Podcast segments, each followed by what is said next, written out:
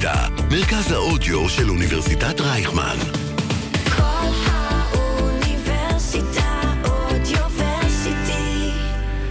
היום בחמוצים, זהו מחר בחירות, זאת התוכנית האחרונה שלנו לפני הבחירות, ואולי התוכנית האחרונה שלנו בכלל.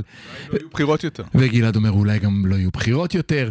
על מה נדבר היום? נדבר על תרחישים אפשריים, מה אפשר לעשות ביום האחרון, מה אולי יעשו ביום האחרון, האם עידוד הצבעה ודיכוי הצבעה עובד, על מה הוא משפיע. אני אנסה לטעון שכדאי להגיע אופטימיים ליום הבחירות, גלעד יענה על כך. מדריך לשורד, איך נשרוד ממשלת ביבי בן גביר אם היא תהיה. ואני אשאל את השאלה, למה ביבי, למרות שכל חלומותיו התגשמו, קרב ראש מול ראש, מול לפיד, עם ערבים, למה ביבי לא מצליח לקרוע לשמאל את הצורה? החמוצים חוששים, מתרגשים ונחושים לקראת מחר. מתחילים עכשיו. החמוצים, בפעם החמישית. המערכת הפוליטית על ספת הפסיכולוג, עם הפרופסור בועז בן דוד והפרופסור גלעד הירשברגר. היי גלעד, בוקר טוב. שלום בועז ושלום למאזינות ולמאזינים. אז אנחנו ביום שני ב-10 בבוקר במקום ביום ראשון, כי רצינו להיות הכי קרובים לבחירות, אה, וזה אכן קורה ממש מחר. קורה, זה קורה. מי היה מאמין? אתה זוכר שהתחלנו? התחלנו אי שם בשלהי 2019. אמרנו בואו נעשה כמה תוכניות לפני הבחירות.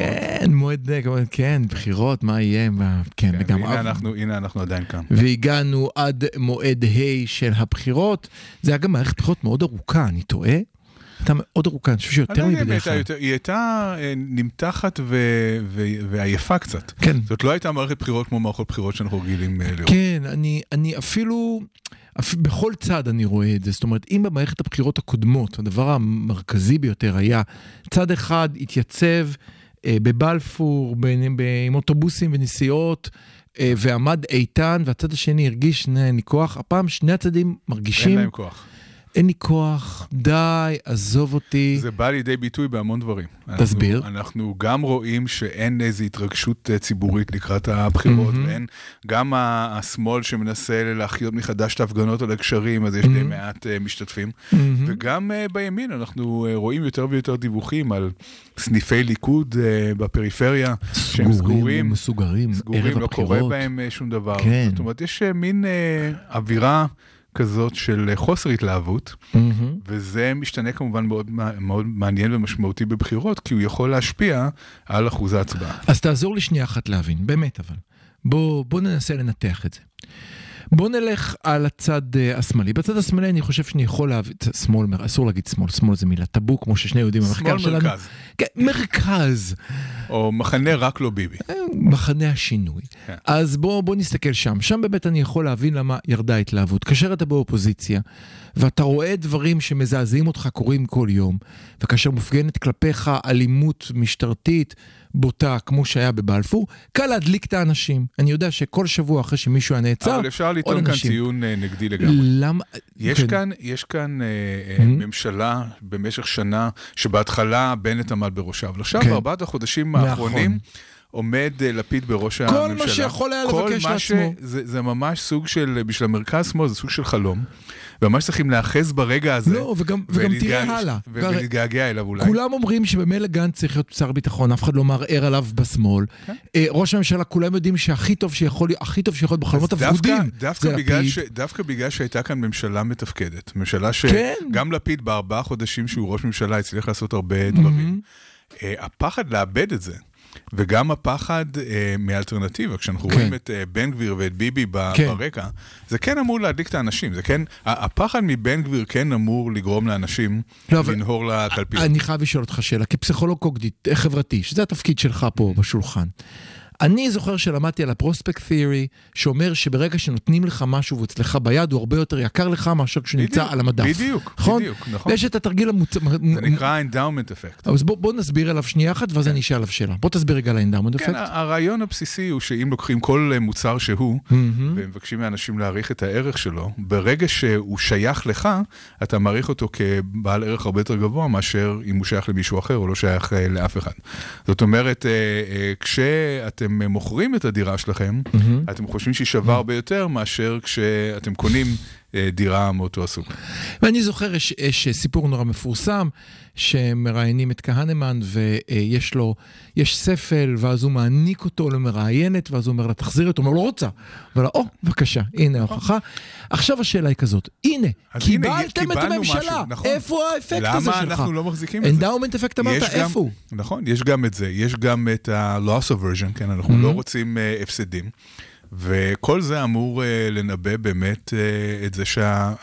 השמאל מרכז ירצה לאחוז חזק במה שיש לו. גם, תראה, גם מבחינת הישגים, אז נכון, אה, לא יצאו מהשטחים, בסדר. אבל מצד שני, אם תסתכל על ההסכם עם לבנון, אם תסתכל אפילו על המצב הכלכלי, אה, לא, כמה אין, שהוא גרוע יחסית לאירופה, כן. בסך הכל זה נראה שדברים קורים. ליברמן תפקד כנראה כשר אוצר מצוין, לדברי כל אה, כלכלן שמבין בעניין. קשה לי להבין בנושא, אבל אני יכול כפסיכולוג להגיד שהוא נותן חוויה של הרגשה שהדברים נמצאים בטוחים. חוויה זה גם חשוב. אני לא מבין בכלכלה. כן. אני יכול להגיד לך שיש עמיתינו בבריאות הנפש מדברים על הישגים בנושאים האלה, כן, הכל זה נראה... דברים עובדים. טוב, אנחנו יודעים דבר אחד. למה, יודעים, למה אנשים לא משתוללים? ש, אנחנו יודעים שתפקוד טוב של משרדי ממשלה לא מנבא שום דבר בבחירות, כן? זה, mm, זה לא מה שגורם לאנשים. מעניין. אבל, אה, אבל מה שאתה אומר עכשיו לא אה, בהכרח אומר שאנשים אה, במרכז-שמאל לא יצאו להצביע. אוקיי. Okay. יכול להיות שאין התלהבות, אבל כן יש איזושהי, לא רואים את זה בקשרים, כי אין נגד מה למחות, כן. אבל יכול להיות שכולם מאוד מאוד נחושים לצאת להצביע כדי למנוע ממשלת ביבי בן גביר. זה, זה משהו שאפשר לקוות. אתה אומר אין לקוות. נגד מה למחות, זאת אומרת, אנחנו יוצאים כשיש לנו, אנחנו מפגינים כשיש נגד מה, לא בעד כן, מה. נכון, נכון. אוקיי. עכשיו תראה, אני חייב לשאול אותך עוד שאלה שנייה. אני יודע מ... היסטוריה של בחירות מוניציפליות. אנחנו יודעים בבחירות מוניציפליות שראש עיר מנצח, או ראשת עיר מנצחת, כאשר הם תפקדו בסך הכל טוב. אנשים אומרים, אני מפחד, מה אני אחליף, לך תדע מה יהיה. על הטריק הזה עובד יפה מאוד ראש עיריית תל אביב, כתושב תל אביב. הציעו לי אופציות, אני גילוי נאות ומאוד התעניינתי באופציות, אמרתי, יאללה, בסך הכל המדרכה עובדת, הכביש עובד, מה אני אקח מישהו אחר? אני. רוצה שיהיה לי שקט. למה זה לא עובד עכשיו? אוקיי, אז כאן אה, אתה צודק לגמרי, יש אה, אפקט אה, של כוח האינרציה וסטטוס קוו, ואנשים בדרך כלל מעדיפים את המצב הקיים. אם דברים מתפקדים, בסדר. אפילו הרע הקיים, אנשים מעדיפים את הרע הקיים אוקיי. על פני הלא ידוע, אבל כאן צריך לזכור שהקיים... הוא אה, לזמן מאוד קצר, כן? זאת הייתה ממשלת שינוי לטווח אה, מאוד קצר. Mm-hmm. מה שהיה כאן במשך תקופה מאוד ארוכה היו 12 שנות אה, ביבי. אוקיי. Okay. אז, אז הקיים הוא לא התקבע עדיין כ, כסטטוס קוו בראש של אנשים. אבל כן יש, אבל, אבל יש כאן כמה דברים. אוקיי. Okay. קודם כל, אה, ישראלים באופן כללי ששואלים mm-hmm. אותם בנושאים מדיניים למשל, mm-hmm. האם הם מרוצים מהסטטוס קוו? אז הרוב לא. כן. רוב הציבור לא מרוצה מהסטטוס קוו וכן רוצה כן. לראות... אתה uh, חושב אבל שמישהו מצביע על המדיני היום? באמת אני שואל. מעט. המדיני כן משפיע, זה לא שהוא כן. לא משפיע. Mm-hmm. הוא תמיד משפיע, תמיד יש לו כן. איזשהו אפקט, תמיד, תמיד, בכל okay. אוקיי. מערכת בחירות, אבל אין לו, הוא לא נמצא במרכז מערכת הבחירות.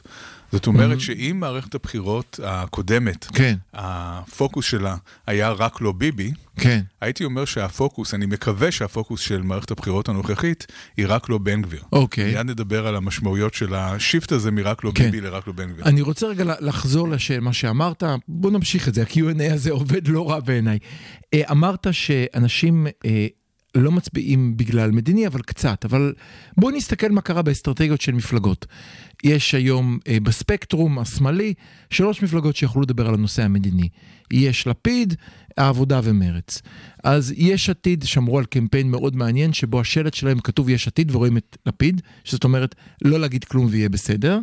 לא דיברו על נושא מדיני יותר מדי. העבודה ניסתה בכלל לא לדבר על נושא מדיני, אני מזכיר לך שהיה שרת הביטחון שלי, אני אשמור עלייך מפני הנשיא. תכף, תכף נסביר למה זה קורה. וכאשר... יש... שנייה, וכאשר מפלגה אחת כן דיברה על זה, מרץ, היא מיד ירדה בסקרים, אולי לא בגלל זה. לא, אבל רואים שהיה שם... שום קשר. מפלגה אחת הלכה על זה בגדול, והיום אה, אה, מגרדת את אחוז החסימה טיפה מלמעלה. לא קשור לזה בכלל. אז תסביר. אה, אחד הדברים שמייחדים את mm-hmm. מערכת הבחירות הזאת, בניגוד למערכות בחירות אה, קודמות, זה. שקודם כן. כל מספר הקולות הצפים הוא מאוד מאוד מאוד קטן. בתוך הגושים אבל. לא, אני מדבר שבכלל אין כמעט תנודה בין גושים. כן, אבל בתוך גוש יש צפים. רגע, רגע.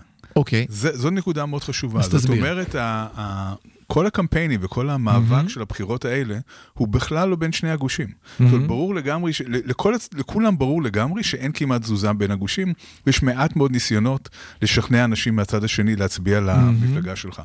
כל מה שמתרחש, מתרחש בתוך הגוש. Mm-hmm. אז לכן אין, בתוך uh, גוש השינוי, איך שלא תקרא לזה, mm-hmm. אין שום סיבה להעלות את הנושא המדיני, כי הוא לא נושא שהוא רלוונטי לגוש הזה, שבמילא ברובו מסכים עם mm-hmm. uh, איזושהי פשרה טריטוריאלית. Mm-hmm. המאבק בתוך הגוש הזה הוא על האיזון בין המפלגות mm-hmm. השונות. האם...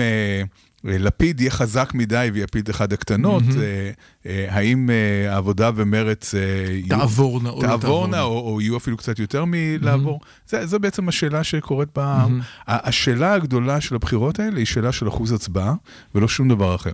שזה מתחיל מאחוז ההצבעה של הערבים, שזה כן. הפקטור הכי חשוב, כי זה, כן. זה מה ש... זה יכריע את הבחירות. אם תהיה הצבעה כן. נמוכה אצל הערבים, אז אין בכלל... שום סיכוי לגוש כן. השינוי, ואם תהיה, אם יהיה אחוז הצבעה גבוה, uh-huh. אז זה מחזיר את הגוש הזה למשחק. Uh-huh. והדבר השני שחשוב, זה עידוד ההצבעה, וזה מה שאנחנו רואים בקמפיינים, כל uh-huh. קמפיין מנסה לעודד את ההצבעה של המצביעים שלו. כן. אז בוא נדבר, בוא, בוא, אם כך, אז בוא נדבר על, על... אז אתה אומר בעצם, אני רק אסכם את מה שאמרת, אתה אומר, הסיבה שאנחנו שבועיים אחרונים לפני הבחירות, הנושא המדיני נעלם, זה כי הוא בכל זאת לא פקטור בהצבעה, כי או שאתה מצביע לפה או שאתה מצביע לפה. זה לא שפתאום תצביע עבודה במקום לפיד, או מרץ במקום לפיד בגלל הנושא המדיני, עכשיו הכל זה אסטרטגיה. זה לא שאתה תעבור מהליכוד להצביע mm. ללפיד בגלל הנושא המדיני, כן? זאת אומרת שהוא אוקיי. okay. הופך להיות לא רלוונטי למערכת הזאת, שהגושים די מקובעים, והם מקובעים כבר הרבה מאוד זמן. אז בואו נעצור שנייה אחת לפני שנעבור לעידוד או דיכוי ההצבעה, ונדבר על הכתבה של רביב דרוקר ועל קמפיין מאוד מעניין שיוצא בחברה הערבית, ששני הצדדים. אני רוצה לתחול שהשאלה, אה, שהיא שאלת שני מנדטים.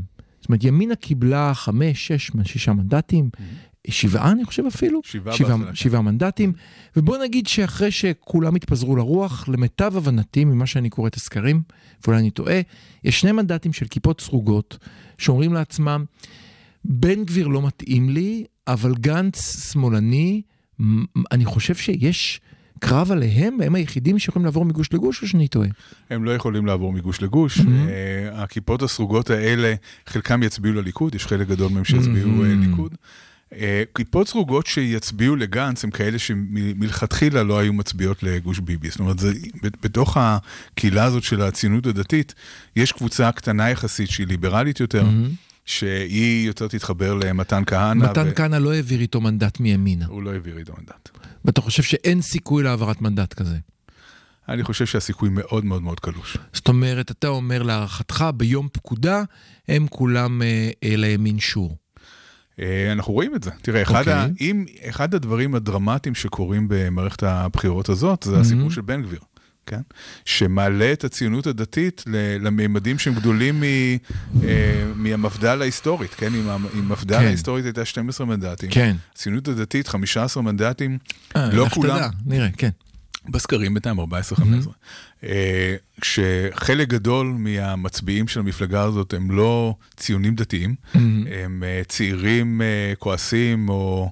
או חרדים, יש איזה שני מדדים יש גם חרדים, לגמרי, לגמרי, כן. הם לגמרי לוקחים מהחרדים. Mm-hmm. זאת אומרת, הם צריכים, הם הצליחו לבנות כאן משהו חדש, שאגב משנה גם את התמונה בין הגושים. אנחנו, mm-hmm. אתה שאלת בתחילת השידור, איך זה שנתניהו לא מכסח את, ה, את השמאל. זו שאלה גדולה, אז... כבר אתה רוצה לגעת בה טוב, נו, אז קדימה. אני רק אגיד דבר אחד, שאם כן. מסתכלים על הבחירות הקודמות, מה היה הגודל של גוש נתניהו בבחירות הקודמות? אה, אני חושב שהיינו על 60-60? לא, 53 מנדטים, אוקיי? כן, כן, ב-2021, אה, נתניהו, הציונות הדתית, אה, ש"ס ואגודה. אה, אתה מוריד את ימינה. בוודאי. אוקיי. כן. עם ימינה הם היו 59 באמת. אוקיי. Okay. אבל ימינה זה גוש השינוי. ימינה אז... עברה לגוש השינוי, לפני הבחירות, יומיים לפני אז... הוא חתם על כתב uh, נאמנות. כן, אבל מה, ש... מה שאפשר לראות מזה, mm-hmm. זה שהגוש הזה התחזק. כן, הגוש הזה של, אה, של נתניהו התחזק. הבנתי אותך, הבנתי אותך. אז אתה אומר בעצם ימינה נבלעה לגמרי על ידי הימין, אחרת היינו מצפים לראות משהו קורה בצד השני. ימינה נבלעה כנראה במידה רבה על ידי הציונות הדתית, חלק על ידי הליכוד, mm-hmm. חלק כן אה, אה, אולי נמצאים עם אה, מתן כהנא, אבל לא המון. אוקיי, אז עכשיו אם שאלת שאלה על ביבי, אז בוא, בוא נשאל את השאלה הזאת ונגיע לעידוד הצבעה או דיכוי הצבעה בחלק הבא, כי יש לי הרבה שאלות בנושא. אז אני אשאל אותך שאלה, שאלתי אותך אתמול בוואטסאפ, ומאוד מעניינת אותי. אה, ביבי כל הזמן בקמפיין הקודם, אני מזכיר לך, דיברנו על זה לא מעט בחמוצים, עשה את הכל בשביל להגיד זה או אני או לפיד, ולפיד עשה את הכל להגיד, אני מועמד לראש ממשלה? מה פתאום? אני... אז מה יקרה אחרי הבחירות? אז הוא יהיה בסדר. אתה זוכר? כל הקמפיין הוא עבד בצורה אחידה, להגיד, וכל מה ששאלו אותו הוא אמר, אני לא יודע, הכל בשביל לא להגיד שהוא ראש ממשלה, בשביל למנוע מביבי את האפשרות להגיד זה או אני או לפיד. נכון. הדבר השני שקרה, שלפיד עשה כל מערכת הבחירות הקודמת במשמעת קמפיין מדהימה, אני עם ערבים? לא יודע, מה פתאום, מי אמר, מה פתאום. ביבי אמר, תיזהרו, זה יהיה לפיד ראש הממשלה עם ערבים. הוא התחנן שזה היה הנושא ולפיד ברח ממנו. כלומר, אני כלא פסיכולוג חברתי, אלא קוגניטיבי, אומר, אם זה מה שהוא אומר, כנראה שחלום חייו, שאם הוא יתגשם, הוא יקרע אותנו לגזרים, היום שבו תעמוד מול הממשלה עם האחים המוסלמים ולפיד ראש הממשלה. חלומו הרטוב של ביבי נכון. יתגשם, ואין לו 70 מנדטים. כן. Uh, טוב, זאת שאלה מאוד uh, מעניינת, שאני חושב שיש לה כמה תשובות. קודם mm-hmm. כל, ללפיד יש יתרון של ראש ממשלה מכהן. אוקיי. Okay. לראש ממשלה מכהן יש יתרון. Mm-hmm. Uh, ראש ממשלה מכהן שבתקופת כהונתו הוא מצליח לעשות לא מעט דברים, יש לו בכלל יתרון. זאת אומרת, okay. הרבה אוקיי. אנשים בציבור, מעבר לכל ההתלהמויות ולכל mm-hmm. הרעש מסביב, הם כן, הם כן רואים את ההישגים שלו, mm-hmm. והוא כן מקבל קרדיט על זה. דבר נוסף, אה, וכאן, אה, אתה יודע, אם אני צריך לחשוב על שני... זאת אומרת, קודם כל הפתיע בזה שהוא הצליח לעשות עבודה טובה. בזמן קצר, כן. ול, ול, ולמצב את עצמו כראש ממשלה. כן. זאת אומרת, בעיני הציבור היום, mm-hmm. לפיד הוא לא עוד... ה... תקשיב, זה לא יאומן, לפני שנה, כן. כל הקמפיין שלו היה, אני לא ראש ממשלה, כי ידע שאף אחד לא, לא מאמין לו. עזוב את זה. ועכשיו, הקמפיין התדמית, שלו, אני ראש ממשלה, ואנשים קונים את זה. גם התדמית של לפיד השתנתה. הוא לא לא, הוא לא לפיד של גרה בשנקין, נכון? הוא, הוא לפיד uh, אחר. ממש. הוא ניצב את עצמו כראש ממשלה, וכאן, אני, שני הגיבורים הגדולים, אחד mm-hmm. קצת אנטי גיבור, שני הגיבורים הגדולים של מערכת הבחירות הזאת, mm-hmm. זה לפיד ובן גביר. אלה שני אנשים שהרימו את עצמם, נכון. שיצרו את עצמם mm-hmm. במהלך החודשים האחרונים. אה, לפיד עובד בצורה מאוד מאוד סיסטמטית במשך הרבה מאוד זמן, mm-hmm. בצורה מאוד uh, שיטתית וזהירה, וזה מצליח, אפשר לראות איך uh, מספר המנדטים שלו רק עולה ועולה. ו... עד כדי שהוא מאיים לעשות קניבליזציה ולהפוך נכון, אותו ליו"ר נכון, האופוזיציה. יש, יש, לזה, כן. יש, לזה, יש עם זה גם uh, בעיה. אבל זה מראה שיותר ויותר אנשים בציבור uh, רוכשים לו אמון. אני חושב שזה בסקרי התאמה לראש ממשלה, מלהגיע לעשרה אחוזים, תשע, כן. היום הוא כבר באחוזים סבירים. כן. Uh, לפיד הוא גם רץ מרתון. Mm-hmm. זאת אומרת, לפיד לא רואה במערכת הבחירות הנוכחית כן. את uh, סוף ההיסטוריה או סוף הדרך, זה mm-hmm. עוד תחנה בדרך, הוא, הוא מסתכל ו- ומתכנן לטווחים uh, ארוכים, והוא בצורה מאוד שיטתית וסיסטמטית uh, בונה את עצמו.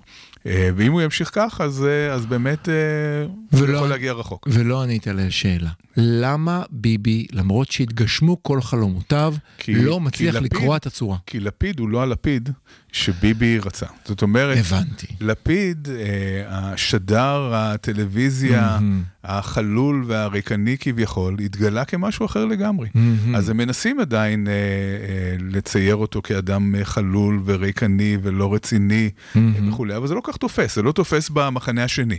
זאת אומרת, זה תופס במחנה שלהם, כמו שאמרנו, המחנות כמעט לא זזים. כן. אבל, אבל אף אחד מהאנשים שמצביעים ללפיד לא שומע את זה ואומר, וואלה, באמת לא נצביע לפיד. זה לא עובד. כן, אבל גם זה לא מעורר בצד שלו, טוב, אולי אנחנו כאן נצא להפסקה ונחזור בקטע הבא, וננסה להבין למה בצד שלו זה לא גורם לאנשים לצאת בהיסטריה מהבית. ממש הבוקר, אה, בשעה תשע ורבע, הוא עלה לשידור באופן מפתיע, שמונה ורבע, סליחה, בגלי צה"ל. אה, אה, הוא לא הודיע לאף אחד שהוא עולה, השדרנים היו המומים, והוא אמר, והוא נשמע, הוא נשמע רע מאוד דרך אגב, הוא נשמע מאוד בלחץ, הוא לא נשמע כן. בטוח ומלא סמכות, והוא היה בהיסטריה, צאו להצביע, החיים שלו תלויים בבחירות האלה, כן, אבל, לא פחות מזה. אבל אני חושב שהוא בעצם אמר, אתם לא רואים שזה לפיד פה? למה אתם לא יוצאים מהבית? למה זה לא מצליח לי? למה אתם לא יוצאים מהבית? הנה לפיד ראש ממשלה עם הערבים. ערבים! זה עוד, זה עוד דבר, זה עוד דבר שגם המחאה שקורית uh, מימין היא קצת פייק מחאה, זאת אומרת, אנשים לא באמת חושבים שהמצב... במצב כל כך נורא, ובאמת לא חושבים שהממשלה לא מתפקדת כמו שצריך, ו... ולכן זה לא מייצר שום דבר אותנטי, אין באמת איזושהי מחאה אותנטית מצד ימין. ומנסים כל הזמן ללבות את זה, אבל זה לא מצליח. אז אנחנו נצא להפסקה, ואחריה נשאל שאלה באמת על מי יוצא להצביע, מי לא יוצא להצביע, וננסה יחד איתכם לפענח מהם הקמפיינים שנעשים עכשיו, שמנסים לגרום לנו או לצאת להצביע, או לומר לנו, חברים, תישארו בבית, מה קרה? כבר חוזרים.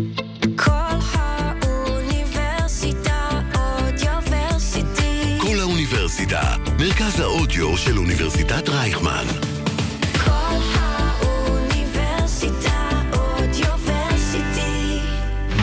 החמוצים. בפעם החמישית. המערכת הפוליטית על ספת הפסיכולוג.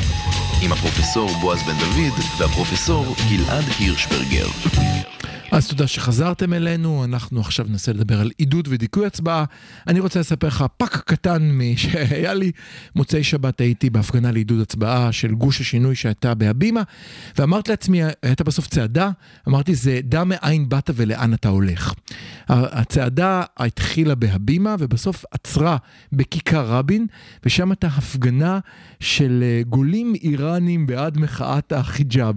אמרתי לעצמי, יצאנו מהבימה, כיכר התרבות, מהפגנה שהיו ארבעה נואמים, היה רמטכ"ל לשעבר, פרופסורית, פרופסור וערבייה, ממש כאילו פניה שמאל הרצוי, ומצאנו את עצמנו במקום שבו נרצח רבין, וראינו את איראן היום. זאת אומרת, מאין באת ולאן אתה הולך, עברנו כן, בקילומטר. סיפור מאוד נחמד, צריך גם לציין שבדיוק באותו הזמן הייתה אה, כן. עצרת בירושלים לזכר רבין. שזה גם קצת uh, מספר את הסיפור של מה שקורה היום נכון, בשמאל הישראלי. נכון, נכון. העובדה שהיו שתי הצהרות, אחת מהן הייתה של מפלגת העבודה, השנייה הייתה לא מפלגתית, כל הסיפור הזה... חוסר התיאום, אה, חוסר ההתחשבות. כן, כן. חוסר היכול להתארגן. זה, זה, זה ממש... זה ממש חלק מהסיפור של הבחירות. אני, אני, אני, אני, אני מסכים איתך, זה אפילו הנושא של זה שהעבודה ומרץ לא התאחדו, זה שאין הסכמי עודפים. אין הסכמי עודפים לא לליברמן ולא לערביות. זה, ליברמן כן. גם לא היה לו פעם קודמת, אבל... אבל... כן, אבל זה הפסד קולות. עכשיו כמובן שלו מרץ והעבודה היו מתאחדות, אז הם יכלו לחתום הסכם עם... ואז... נכון. הכל כאילו... עכשיו, אלי אבידר, זה שהוא מבזבז אחוז נקודה שתיים אחוז, אחוז נקודה שתיים מהקולות, זה שאי אפשר היה לתת לו איזה משהו ושאתה יודע, מקום 30 אצל לפיד, אם אתה כזה טוב תביא אותנו ל-30, לא יודע. יש את אה, שקד שעושה את אותו הדבר, אבל היא גם שורפת קולות כנראה של אה, כאילו, אני לא בטוח דרך אגב, אבל אני נדע אחרי הבחירות, אבל... לא, אני לא בטוח למי שורפת, אבל זה נדע אחר כך, אבל... היא שורפת לשני הצדדים כנראה. כן, לא יודע, זה יש הרגשה כזאת של חוסר יכולת להתגייס ולעמוד ממול. אבל בוא נדבר באמת על העניין של, אה, של האנרגיה שיש לפני הבחירות ועל החשיבות של העניין כן, הזה. כן, קדימה. אה, וכאן אני חושב שמי שלימד אותנו את הלקח הכי חשוב בסיפור הזה, כן. זה לא אחר מאשר אה, מייקל מור. זוכר את מייקל מור? אתה חייב עכשיו, אתה הפלת אותי, מאיפה הבאת לי את זה? מייקל מור הוא uh, מפיק סרטים mm-hmm. אמריקאי.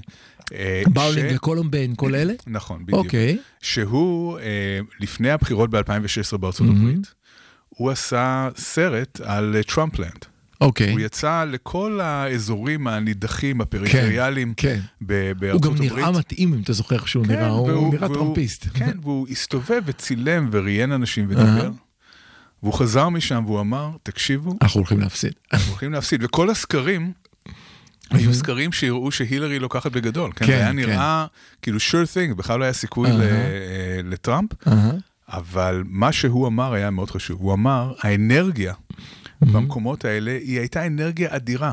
הוא אומר, זה היה ברור שביום הבחירות לוקחים את הסבתא ומכניסים אותה לאוטו ונוסעים איתה להצביע ולא משאירים אף אחד מאחור, תזזית מטורפת הייתה שם. כן. באותו הזמן, במחנה הליברלי של כן. אה, הילרי, הייתה מין אווירת אה, חיים כזאת ו- וחוסר התלהבות. לא, זה גם היה, אה, אה, אתה ציינת קודם איזה מים שרץ שבו רואים אה, נשים אה, מ... אה, מסיפורה ששפחה מהסדרה, אם ראיתם, שאומרות, כן, אבל הילרי נורא נורא ביאסה אותנו ושיקרה יותר מדי, אז לכן לא הצבענו.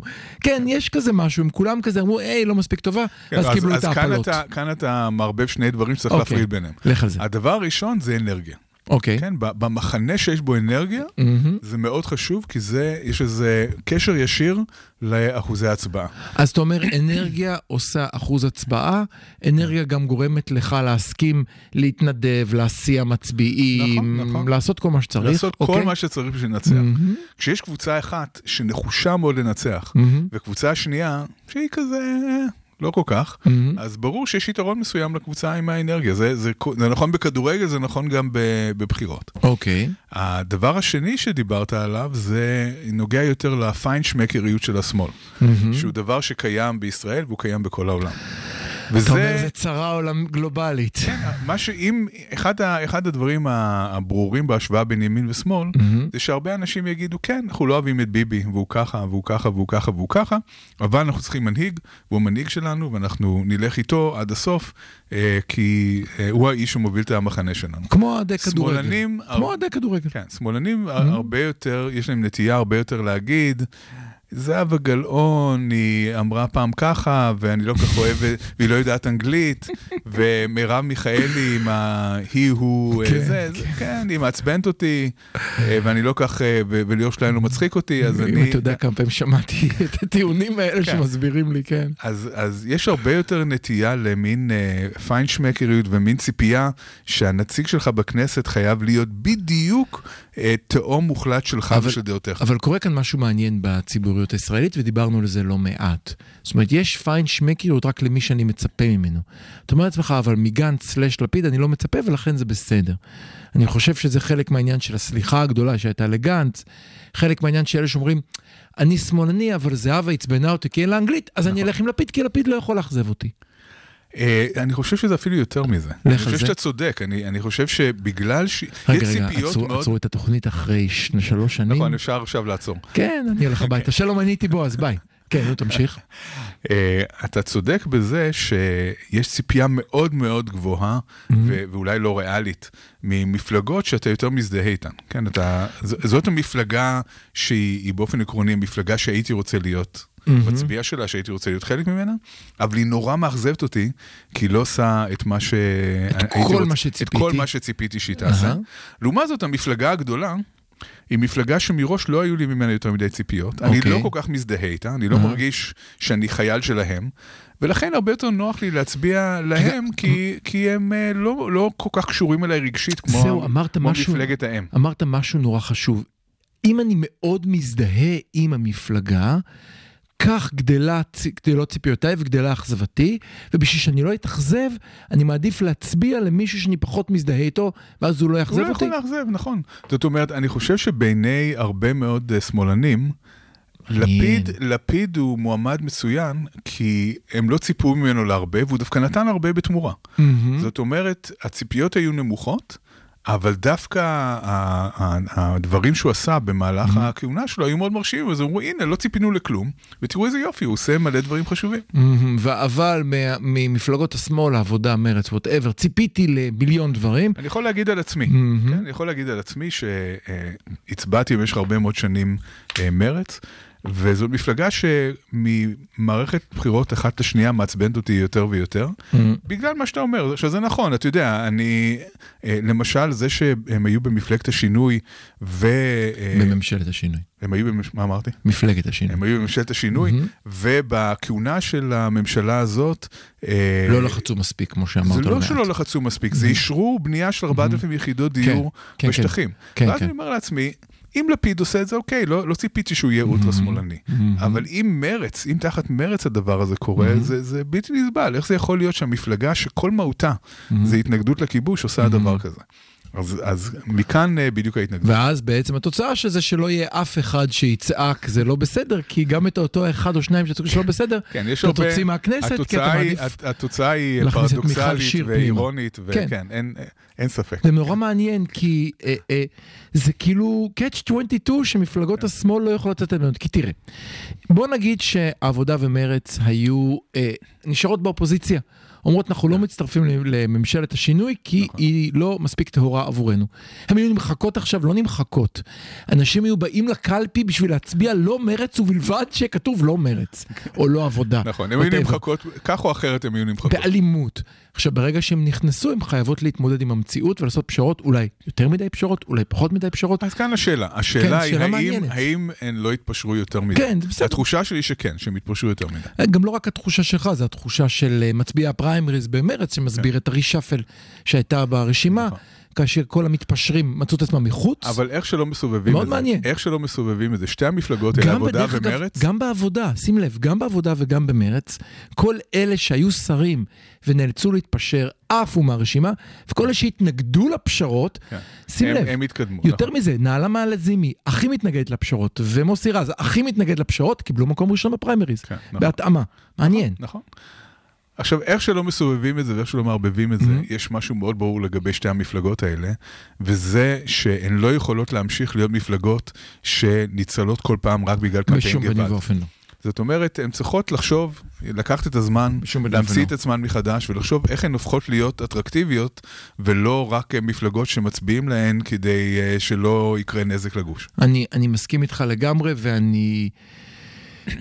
כגילוי נאות, כמי שפעיל במרץ, אני, אני כל פעם מחדש מתבאס על זה שמתחילים תהליכים, ועד שמתחיל תהליך ויושבים פגישות וחושבים וזה, הופ, בחירות, אומרים לנו, עזבו הכל, עכשיו זה לא הזמן לחדש.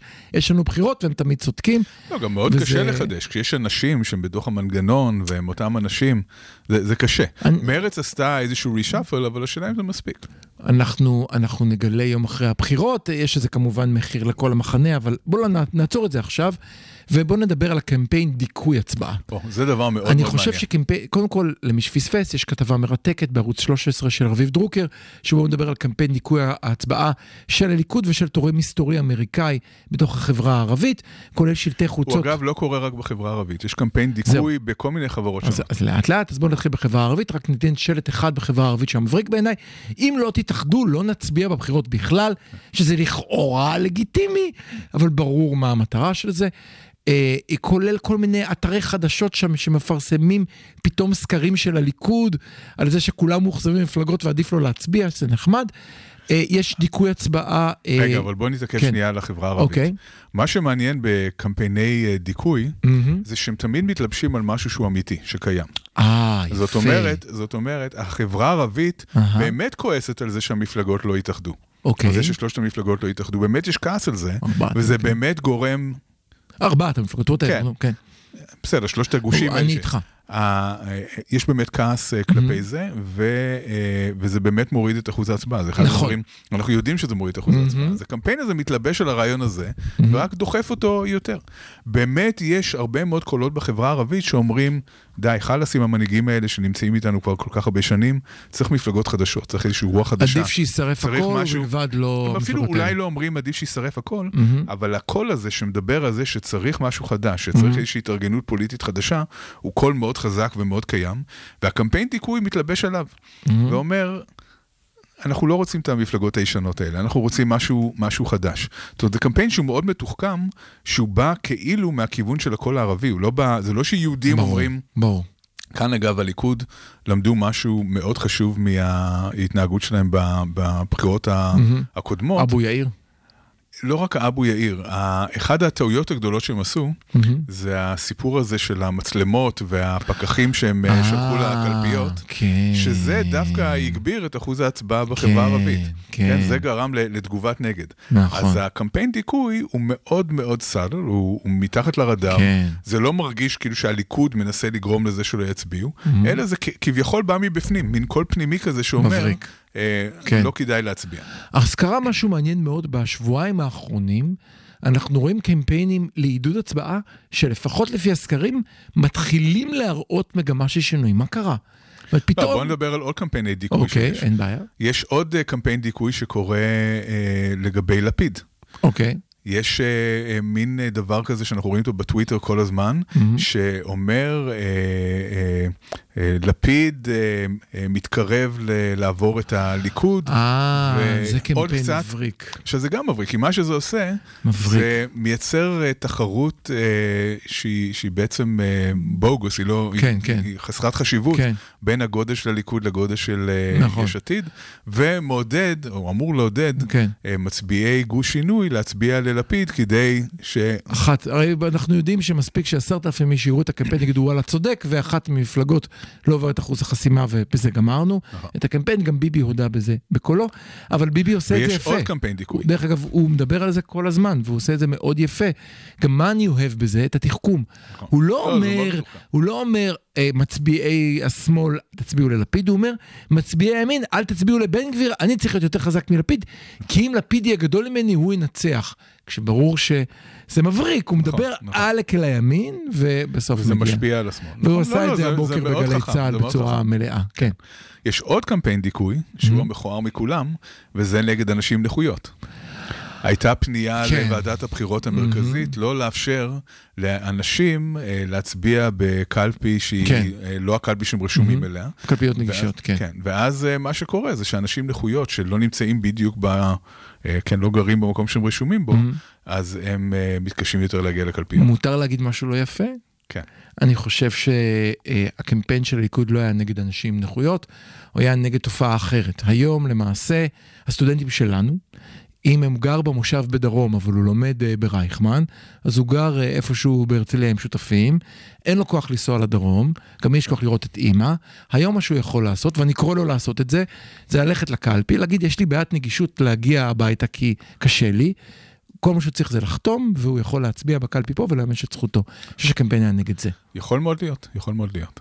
כן, הרשית לי להגיד את זה. לא, לא, אני חושב שזה מאוד סביר, מה שאתה אומר הגיוני מאוד. כן, אני חושב שזאת הסיבה. אה, אני חושב ש... אה, אני רוצה לדבר איתך ממש בדקה האחרונה לפני שעוברים. אז רגע, אם יש דקה... קדימה. אוקיי, כי, דקה, כי יש משהו, יש כאן, יש עוד uh, שכבה לעניין של קמפייני דיכוי. אז תעשה טיזר. שזה הדבר אולי המטריד ביותר, uh, וזה קצת קונספירטיבי, של uh, התערבות של גורמים זרים בבחירות בישראל, שקשור לכל העניין של קמפייני, דיכוי. אתם חייבים להישאר איתנו אחרי הפסקה, כי עוד uh, תיאוריית קונספירציה מרתקת תצא מפי גלעד, ואין ניתן כמובן מדריך לשורד. מה תעשו ביום שבו בן גביר יהיה שר הפנים וסמוטריץ' שר הביטחון? כבר חוזרים.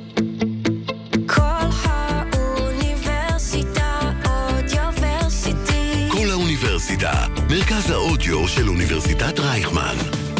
כל האוניברסיטה אודיוורסיטי. החמוצים. בפעם החמישית. המערכת הפוליטית על ספת הפסיכולוג. עם הפרופסור בועז בן דוד והפרופסור גלעד הירשברגר. זהו, 17 דקות uh, לסיום התוכנית האחרונה שלנו לפני הבחירות, וגלעד עם תיאוריית קונספירציה. קדימה, גלעד. זה חצי קונספירציה. מה, ש... לא, מה לא, תלך נמוך, להוסיף... תלך נמוך, נו. אוקיי, נמוך. מה שרציתי להוסיף זה שאנחנו יודעים אה, ממערכות אה, בחירות בעולם, לא רק ב- בישראל, שיש ניסיון של גורמים זרים mm-hmm. להתערב בבחירות ולהטות את התוצאות, ואפילו אם לא להטות את התוצאות, לייצר בלאגן. Mm-hmm. והגורם המרכזי ביותר שעושה את זה, ועושה את זה ממזמן, זה הרוסים. הרוסים עושים את זה לא עוד מהתקופה, mm-hmm. לא רק, אבל עוד מהתקופה הסובייטית. לא, אמרתי לא רע, הם עושים את זה לא, לא רע, הם, עושים את זה, הם עושים את זה מעולה, לא לא כן. רע, הם עושים את זה מעולה. Mm-hmm. עוד מהתקופה הסובייטית הם עושים את זה כשה... המטרה העיקרית שלהם זה לא לגרום לזה שייבחר בהכרח מועמד uh, X או Y, אלא? אלא אה, לזרוע אי הסכמה ו- ו- וקונפליקט ובלגן okay. אוקיי. בתוך החברה האמריקאית. Mm-hmm. אז אחד הדברים למשל שטוענים, אין לי שום הוכחות לזה, זה שהרוסים אה, אה, במידה רבה מעודדים את, המח- את המחאות של אה, Black Lives Matter, של אה, BLM, mm-hmm. כי המטרה כאן היא לאו דווקא מתוך איזשהו רצון אה, לתמוך בזכויות השחורים הברית, אלא לייצר בלגן, כן, לייצר יותר מתח בין אה, שחורים ובין, אה, ובין לבנים. Mm-hmm. יש כנראה אינדיקציות, לפחות מדברים שאני קורא, שיש ניסיון דומה אה, גם אה, אה, לתמוך בבן גביר או בכל מיני קבוצות קיצוניות יותר, mm-hmm. מאותה הסיבה, כן, של להלהיט את הרוחות ולייצר בלגן של בעצם האפקט המצטבר של זה זה החלשת החברה. ניסיון לייצר כמה שיותר פילוג וכמה שיותר אה, אה, בלגן וברדק בתוך, ה, בתוך החברה. אה, והקמפיינים האלה ש, של דיכוי ההצבעה או עידוד הצבעה, חלק מהם בהחלט יכולים להיות מונעים גם על ידי זה. או הפייק ניוז, הרבה מאוד פייק ניוז, כן, המון, המון, טוויטר מלא בדברים שהם פייקים לגמרי. כן, אז אה, אה, אתה יודע מה, דקה לפני מדריך טוב. בוא נתחיל, נעבור למדריך לשורד, ואז נסיים ממש בחמש דקות אה, הכנה למחר. אז אה, אה, מאזיני הרדיו, שמענו עכשיו שיר של להקת WC, שהם האחים הספארי, לעולם לא ניכנע, שבו הם לקחו נאום של צ'רצ'יל, במקום לנגן על האיש שלנו, הפכו את זה לנגן על העיר שלנו. אומרים לעולם לא ניכנע, נילחם על החופים, נילחם בכל מקום. אה, אבל אה, יום אחד אולי באמת נגיע אל השיר הזה. מה יעשה השורד ביום שבו בן גביר וסמוטריץ' יקבלו את מה שמגיע להם עם 15 מנדטים? שר הביטחון ששירת אה, שנה וחודשיים וברח מהשירות ככל יכולתו, ושר ביטחון הפנים שאפילו לא גויס לצה"ל, כי הוא חבר בפאקינג ארגון טרור. מה נעשה מחר? אוקיי, אז אני שמח שהקראת את השיר הזה, כן. כי אני חושב שהמסר הוא באמת אותו מסר, שלעולם לא ניכנע. אנחנו צריכים לזכור שאני מאוד פסימי, כן? אני יודע שאתה כן. קצת יותר אופטימי, אני, זה זה חמש דקות אחרונות. נדבר, נדבר על זה, כן. כן, אני, אני יותר פסימי, אני לא חושב שזה הולך להיגמר טוב מחר. אה, בכל מקרה, כל תוצאה שלא תהיה, היא תהיה תוצאה לא טובה למעשה. ו...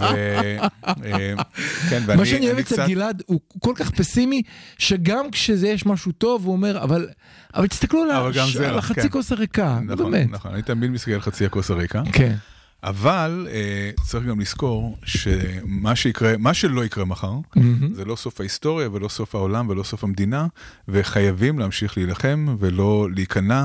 אה, יכול להיות שאנחנו נכנסים פה לתקופה מאוד שחורה ואפלה, יכול להיות שהיא תימשך אה, זמן לא קצר. אבל uh, בסוף נצטרך לצאת מזה ולשנות uh, כיוון. לכל תהום יש תחתית.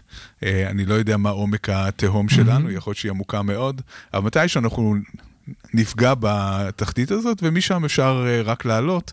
אז אה, באמת הדבר החשוב ביותר היא הסתכלות לראייה לטווח ארוך, ואמונה שבסופו של דבר אפשר לצאת מהמקום הזה, ולא להיכנע, לא, לא, לא, להמשיך להילחם תמיד. אפרופו לא להיכנע, אנחנו לפני כמה תוכניות דיברת על מסקנות מהונגריה, קראת לשינויים שקורים שם, איך אמרת? זה לא דיקטטורה, אלא דיקטטורה שקופה. דיקטטורה שקופה.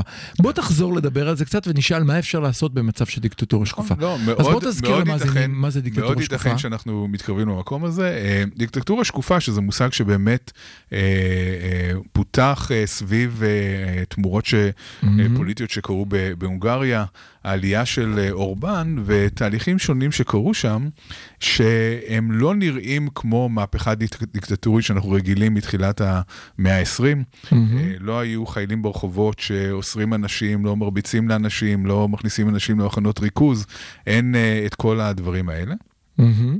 אבל מה שיש זה צמצום מאוד מאוד משמעותי של אה, אה, יכולת הביטוי, של אה, זכויות האזרח, של אה, חופש העיתונות, כן, כל הדברים האלה בעצם צומצמו באופן איטי, והשליטה באזרח היא באמצעים אחרים, היא לא על ידי זה ששולחים אה, שוטר עם אה, נבוט שיכה אותו, אלא על ידי כל מיני חוקים שמגבילים את ה... או, או כל מיני, אפילו לא חוקים, תהליכים שמגבילים... אחד הדברים שמישהו אמר לי בהונגריה, שאני חושב שזה הדימוי הכי טוב של העניין הזה, אוקיי, הוא אמר, בהונגריה כל אחד יכול להגיד מה שהוא רוצה, אוקיי, אבל המיקרופון מאוד מאוד קטן. כן. זאת אומרת, אה, ייתנו לך להתבטא, אבל לא בשום מקום שאחרים יוכלו לשמוע. כן, וזה קורה על ידי זה שכל רשתות הטלוויזיה והעיתונות נרכשו על ידי גורמים עלומים, הקימו איזה קרן נפלאה שקנתה אוניברסיטה מאוד גדולה, ואז גם הסטודנטים שבה פתאום נמצאים תחת איזשהו ניטור. זאת אומרת, אנחנו דואגים שהכל יהיה בסדר בלי שפרצנו לך הביתה ועצרנו אותך בשלשלאות. נכון. יש אפילו מין מראית עין של דמוקרטיה כביכול, Mm-hmm. כי אנשים מסתובבים חופשי ברחובות, הם לא, הם לא חיים בפחד שאנחנו מכירים ממשטרים Mm-hmm. אה, דיקטטוריים, ומהבחינה הזאת זאת התפתחות אה, מאוד מתוחכמת של הדיקטטורה. כן, אה, דיקטטורה דכאנית, אלימה, כזו שאנשים מפחדים לצאת מהבית ומפחדים לדבר, פוטין. היא... אפילו פוטין הוא פחות מנגיד הפשיסטים באיטליה והנאצים. בגרמניה, כן? הבנתי אותך. אה, אז הדיקטטורה עברה איזושהי התפתחות למקום שבו היא לא פחות דיקטטורית, זאת אומרת, יש אה, דיכוי אה, מאוד משמעותי של אזרחים, של בני מיעוטים, של אה, להט"בים, של נשים, של מה שלא רוצים. אבל זה נעשה בצורה יותר שקופה, יותר uh, מאחורי הקלעים, uh, בלי אלימות שנראית ברחובות, ומהבחינה הזאת היא מאוד אפקטיבית. האם אנחנו צועדים לקראת דבר כזה? אני מוכרח להגיד שאני חושב ש, שדווקא לא. כי בין... אה, רגע, רגע, רגע, רגע, רגע, שנייה. אני, אני כל כולי מוכן. רגע, אופטימי, תמשיך. זה לא אופטימי, זה פסימי. אה, אוקיי. אני חושב, ש... אני חושב שאם אנחנו הולכים למשהו ש... תראה, איתמר בן גביר, כן. הוא לא בדיוק אדם שניחן ב, ב, ביכולת בדקויות, אה, כן. לבצע דברים, עם, כן, בניואנסים אה, כן, ובדקויות. הוא, אה, אה, הוא, הוא פשוט לא יהיה מסוגל לזה, כן? זה כן. יהיה הרבה יותר בוטה והרבה יותר אלים ממה ש... אה, ממה ש... יאללה, יש לנו. דק- דקות ספורות, בואו נדבר אה, על אה, תרחישים אפשריים למחר, לא ליום שאחרי. עזוב את היום שאחרי, בואו נדבר על מחר. כן. אז קודם כל, אני אגיד כמה דברים. ראינו אה, shift מעניין בקמפיין של גנץ ו shift מעניין בקמפיין של ביבי. ממש היום, ביבי יצא עם שלטים חדשים, שינה את השלטים שהיו לו אתמול. בשלטים שהיו לו אתמול, זה היה ביבי בצד אחד, ובצד שני, לא נמאס לכם, ואז רואים את גנץ, לפיד, עבאס וטיבי. הפעם גנץ נעלם מהשלט, ויש בצד אחד את ביבי, בצד שני שלושה בלי גנץ. אני לא חושב ש... אתה יודע, לא נראה לי שיש מקריות בקמפיינים כאלה. גנץ יצא עם קמפיין חדש, דווקא גנץ, שזה גם סוג של אה, תראו לכולם מה זה קצת ככה. חוץ מזה, אצל לפיד לא ראיתי שום שינוי בקמפיין בכלל. כן, תראה, אני... אני, אני אה, כאילו מסוקר... אני את ה- מאוד אה, סקפטי לגבי קמפיינים באופן כללי, אני חושב שאם, יכול להיות שאתה יודע, בליכוד אה, זיהו שלגנץ יש איזושהי פופולריות שלא כדאי אה, להראות אותו. אה, אנחנו מדברים הרי זה על אלפים בודדים של מצביעים נכון, שיכריעו. אז- נכון, לכן נכון, הדברים האלה. כן, לא, לא, אני לא, דווקא חושב שזה כן זה משפיע. כן חשוב כי, זה, הבחירות מאוד צמודות. אבל האפקט, אם מסתכלים על האפקט הפסיכולוגי כן. של דברים כאלה, הוא לא עצום. כן? שוב, אבל אנחנו מדברים פה על העשרת אלפים איש שישנו דעתם. יכול להיות. אנחנו רואים את אה, לפיד נשאר זהה. אנחנו לא רואים, אני רוצה שוב להדגיש, אנחנו לא רואים מעבר בין הגושים. נכון. זאת אומרת, מה נכון. שאנחנו רואים זה בעיקר תנודות בתוך הגוש ולא מעבר בין הגושים, ככה שאני אני לא חושב שזה הסיפור הגדול. אבל, אבל כן צריך לדבר על התרחישים האפשריים למחר. למחר. אז קודם כל פייק אחד- ניוז יקרה. אני מדבר על תרחישים של התוצאות. עזוב את התוצאות, רגע לפני התוצאות. בוא, אתה כבר לתוצאות, אני עוד יום בחירות. כן. אני חושב שאני אופתע אם מחר לא יהיה איזשהו קמפיין של יום הבחירות שיפתיע אותנו. אם לא יהיה משהו, אני, אני ממש אופתע אם נתניהו ואו לפיד לא יעשו משהו מפתיע ביום בחירות. זה, לפיד אני לא בטוח אותי. שיעשה. תראה, הכוח הגדול של לפיד ביום הבחירות, זה זה, משהו. שראינו, זה מה שראינו במערכות אה, קודמות, זה יש לו ארגון מדהים. משומן, לא מתוקתק. אה, הם עובדים שם בצורה מדהימה. כן, אז, כן. אז כאן ל, אה, ללפיד יש יתרון מאוד מאוד אה, ברור. מסכים. אה, הסניפים הסגורים של נתניהו אה, לא מבשרים טובות לצד הזה מהבחינה של הארגון. זה עדיין יכול לעבוד גם כן. עם אה, ארגון שהוא... שהוא ומה עם. דברים סנטרליים כמו איזה פייק ניוז ענק שיוצא ומשנה את התוצאות? יכול להיות, תראה, אנחנו כבר עכשיו, לא יודע אם ראית את הכותרת של ידיעות אחרונות היום. של, וואי, זה היה מטורף. כן. ראית מה, מה היה הכותרת? זה היה אה, הכי הרבה הרוגים מאז נכון. ערב בחירות, קמפיין כזה בעיתון שהוא אמור להיות, זה לא הארץ או מקור ראשון, כן. זה עיתון שאמור להיות באמצע. נכון, אז תראה, אז קודם כל, אנחנו באמת בתקופה שיש עלייה בפיגועים. מהמם. אבל זו הייתה כותרת מאוד דרמטית שגרמה לכולם להרגיש כאילו שאנחנו באמצע כן. אינתיפאדה שלישית או משהו כזה, כן. שאנחנו עדיין לא שם.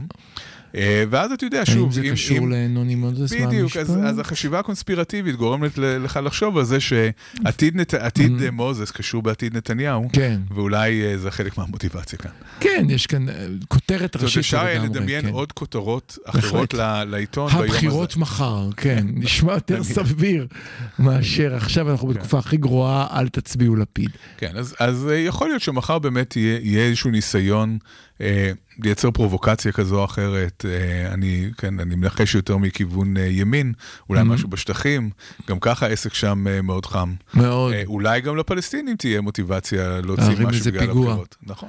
אז דברים כאלה, מקווה- דברים כאלה, חס וחלילה, כן. דברים כאלה מאוד יכולים להשפיע, כן? אז זה- זה צריך קצת אה, לחשוש מזה. אז בואו נשאל אם חס וחלילה... הגשם מחר, האם הגשם ישפיע? אז זהו, אה, אה, עמיתנו, אמיר גינשטיין, שמפרסם בטוויטר אה, ידיעות מדעיות, חמוד חשף מאמר שמראה שבארצות הברית ביום של גשם אנשים נוטים להצביע למועמד המרכז ולא למועמד הקצה, כי הם לא רוצים לקחת סיכונים.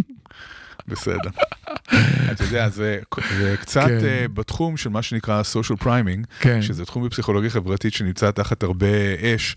זה קצת כמו אה, המחקרים האלה שמראים שאם אתה מחזיק אה, ספל חם, כן. אז אתה מצביע למשהו אחד וספל קר, זה, כן, זה משהו ברמה הזאת. רק הם לא משתחזרים. אה, אני חושב שאם יהיה גשם מחר, הוא ישפיע אה, על אנשים שממילא לא התכוונו לצאת להצביע. אני חושב שאם יהיה גשם, לא, לא טיפות, אבל אם יהיה גשם רציני מחר, כן. הוא יכול להשפיע על הפריפריה. כן, אה, שזה גם אה, אה, מצביעי ליכוד וגם ערבים. אנשים שממילא לא התכוונו להצביע. זה לא שלא יכולים להצביע, שיותר. קשה להם, יותר קשה להם להתנייד, הם, הקלפי לא קרובה שהקלפי לא לביתם. מתחת לבית. אה, והם צריכים, הם. צריכים לקחת אוטובוס, או הם צריכים, כן, שזה הרבה יותר קשה להם להגיע, זה יכול להשפיע על אוכלוסייה כזאת. מעניין, אתה אומר זה ישפיע על מי שהעניין הנגישות הוא המשמעותי, כן. כי זה רחוק מהבית. אוקיי, אני חשבתי על דברים אחרים, חשבתי שאנחנו יותר נדבר על, על אה, כך שזה יגרום לאנשים, אה, אוקיי, קיבלתי. בוא, אמרנו פייק ניוז יכול להופיע מחר שיכול לשנות אותנו. הוא כל הזמן מופיע. כן. כל הזמן יש פייק ניוז. לא, אבל לפעמים הוא תופס ביום הבחירות. זאת אומרת, לפעמים זה, אתה יודע, הקמפיין שבא וטען שליהי לפיד היא נוצרייה המגוחך, כמובן זה שלא... לא עבד. זה לא תפס, אבל משהו אחר יכול אולי לתפוס ביום הבחירות. כן. מה יקרה אם חלילה וחס יהיה פיגוע? מה אתה צופה? תראה, אנחנו יודעים, זה, אנחנו יודעים מהספרות וגם מהניסיון הישראלי, שפיגועים גורמים לשיפט לימין, אה, וזה בהחלט יכול, אם, אם יהיה פיגוע רציני מחר חס וחלילה חלילה שלא יהיה, או בכלל שלא. יהיה, אה, כמובן שזה יכול לעבוד לטובת הימין. אתה אומר, זה גם יכול לייצר סחף בתוך מחנה השינוי, לקחת ימינה ולהוריד אחת המפלגות מתחת לאחוז החסימה. גם יכול. מספיק שעשרת אלפים איש אמרנו יעברו משתי המפלגות הקטנות ללפיד ובזה גמרנו עניין. אוקיי, אתה, אתה בטוח שאתה רוצה לדבר על יום אחרי הבחירות? אולי נחכה לזה, לאחרי הבחירות? בוא לא נדכא את העם? אתה אוי, רוצה? איך שאתה רוצה. אני לא, אני לא חושב שזה מדכא, אני חושב שיש כאן כמה אופציות. נו, לך על זה. כולן מדכאות, אבל, אה, אבל חלק מדכאות פחות, אז, אה, אז אפשר להילחם בזה. אז אני... תראה, אופציה אחת טוב, נו. היא אופציה שהליכוד מנצח, כן? שיש לביבי 61, כן. אה, שזאת אופציה נוראית מהבחינה הזאת שסיכוי גבוה לממשלת בן גביר נתניהו. כן. אה, אפשר היה לחשוב שבמציאות כזאת אולי הוא היה רוצה לחבור לכוחות אה, אחרים, בשביל אבל לא? בגלל, אני אגיד לך בשביל מה לא. אם, לו את אם המשפט. לא היה את המשפט, זהו, יש לו את המשפט. המשפט זה מה שכאן מכריע את כן. הסיפור. אם לא היה לו את המשפט, ביבי בעצמו, הוא לא קיצוני, ו- ויהיה לו קשה, אותו, יהיה לו כן. קשה מאוד. לעבוד עם בן גביר ועם כל המשוגעים שהוא מביא איתו, לא, זה לא בן גביר לבד, זה באמת חבורה וואי, אה, מטורפת של שמו, אנשים, לא ניתן לתאר. כולל אבי מעוז, שהוא כולם, באמת... כולם, כל האנשים האלה. לא, זה באמת תופעות מפחידות ממש. כן, כן. אני, ככל שאני קורא את אבי מעוז, אני אני אומר לך, סיפורה של שפחה אחד, לא רק נראה... שם לא, אבל הוא אורית מייצג. סטרוק, ויש שם, שם כל כן. מיני תופעות באמת אה, מאוד קיצוניות. אה, לעבוד איתם יהיה לו בלתי אפשרי. כן, זה, הוא, לא, הוא לא ירצה, והם, באמת, אה, זה יהיה הזנב שמקשקש בכלב. זה יהיה מצב שבו, שאלת איך שורדים ממשלת אה, נתניהו-בן גביר? אומרת, איך נתניהו שורד את זה. גם נתניהו יהיה לו קשה מאוד לשרוד את זה, כן? זה, זה יהיה מצב שבו באמת דברים יצאו משליטה ולא ניתן לתאר כמה רע זה יכול להיות. נצטרך לשרוד את זה, כן? אבל זה תרחיש לא טוב. אפשרות שנייה, מהמם, זה שגוש השינוי, פלוס הערבים, מהמם. יהיה לו, אה, הוא יהיה אה, עם 61, אבל לא יוכל להקים ממשלה בגלל, Mhm. כנראה לא יוכל להקים ממשלה בגלל שאי אפשר יהיה להקים עם הערבים. אה, ו- גם אחרי ההתבטאויות האחרונות, אחרי כן. אה, המבצע בגובה האריות, יהיה עוד יותר קשה לעשות קואליציה עם הערבים. מהמם. יש אה, כל מיני אפשרויות שגנץ העלה, למשל שהוא ילך עם החרדים, גם נראה לא סביר, אבל who knows, הכל כבר קרה פה. בעצם אני אנחנו... אעלה, כן. אני אעלה אפשרות או. אחרונה, או, שהיא אפשרות שתישמע לך מאוד תבוסתנית, מהמם. אבל ככל שבן גביר עולה בסקרים, אני חושב שצריך לשקול אותה יותר, וזה שבעצם גוש השינוי יגיד חלאס. אה, אי אפשר להחרים את אה, ביבי יותר, עדיף ממשלת אחדות עם נתניהו, גם אם זה כרוך בכל מיני ויתורים לא, על פני האפשרות הנוראה של ממשלה עם בן גביר. אני לא יודע אם זאת אפשרות טובה, אבל אני יותר ויותר חושב שהיא טובה יותר מאלטרנטיבה. טוב, זה כמובן יכול לקרות אך ורק אם לנתניהו לא יהיה את האפשרות של ה-61 קולות שיבטלו לו את נכון, המשפט. נכון. כי אם יהיה לו את זה, אני חושב, סליחה, אני חושב שזה מה שהוא יבחר. בסופו של דבר, הבן אדם מריח את ריח הליזול שעולה באפיו, האפשרות להימנע מכך אה, תסגור לו עניין. אבל גם מחנה השינוי צריך לקחת- לקחת בחשבון שגם אם נתניהו לא זוכה הפעם, בחירות שישיות הם לאו דווקא הם משהו שמבשר טובות. אז אנחנו היינו חמוצים, אנחנו קוראים לכם צאו להצביע, ואחרי המחקר שתיארנו היום, אנחנו אומרים, אם אתם יוצאים מחר להצביע, צאו עם רוח חיובית, תתעלמו קצת מגלעד, כי אם תעלו עם רוח נכאים, תתעלמו, כנראה- תתעלמו. אם תעלו עם רוח נכאים, כנראה שתפסידו איפה שאתם לא נמצאים. אם תעלו עם אמונה שאתם יכולים לנצח, יש על מה להילחם, יש בשביל מה להילחם, ואפשר להילחם. סיכוי טוב יותר בהצלחה. שתצליחו, שיהיה לנו בהצלחה. צאו להצביע, ניפגש אחרי הבחירות, אם יהיה להיפגש, להתראות.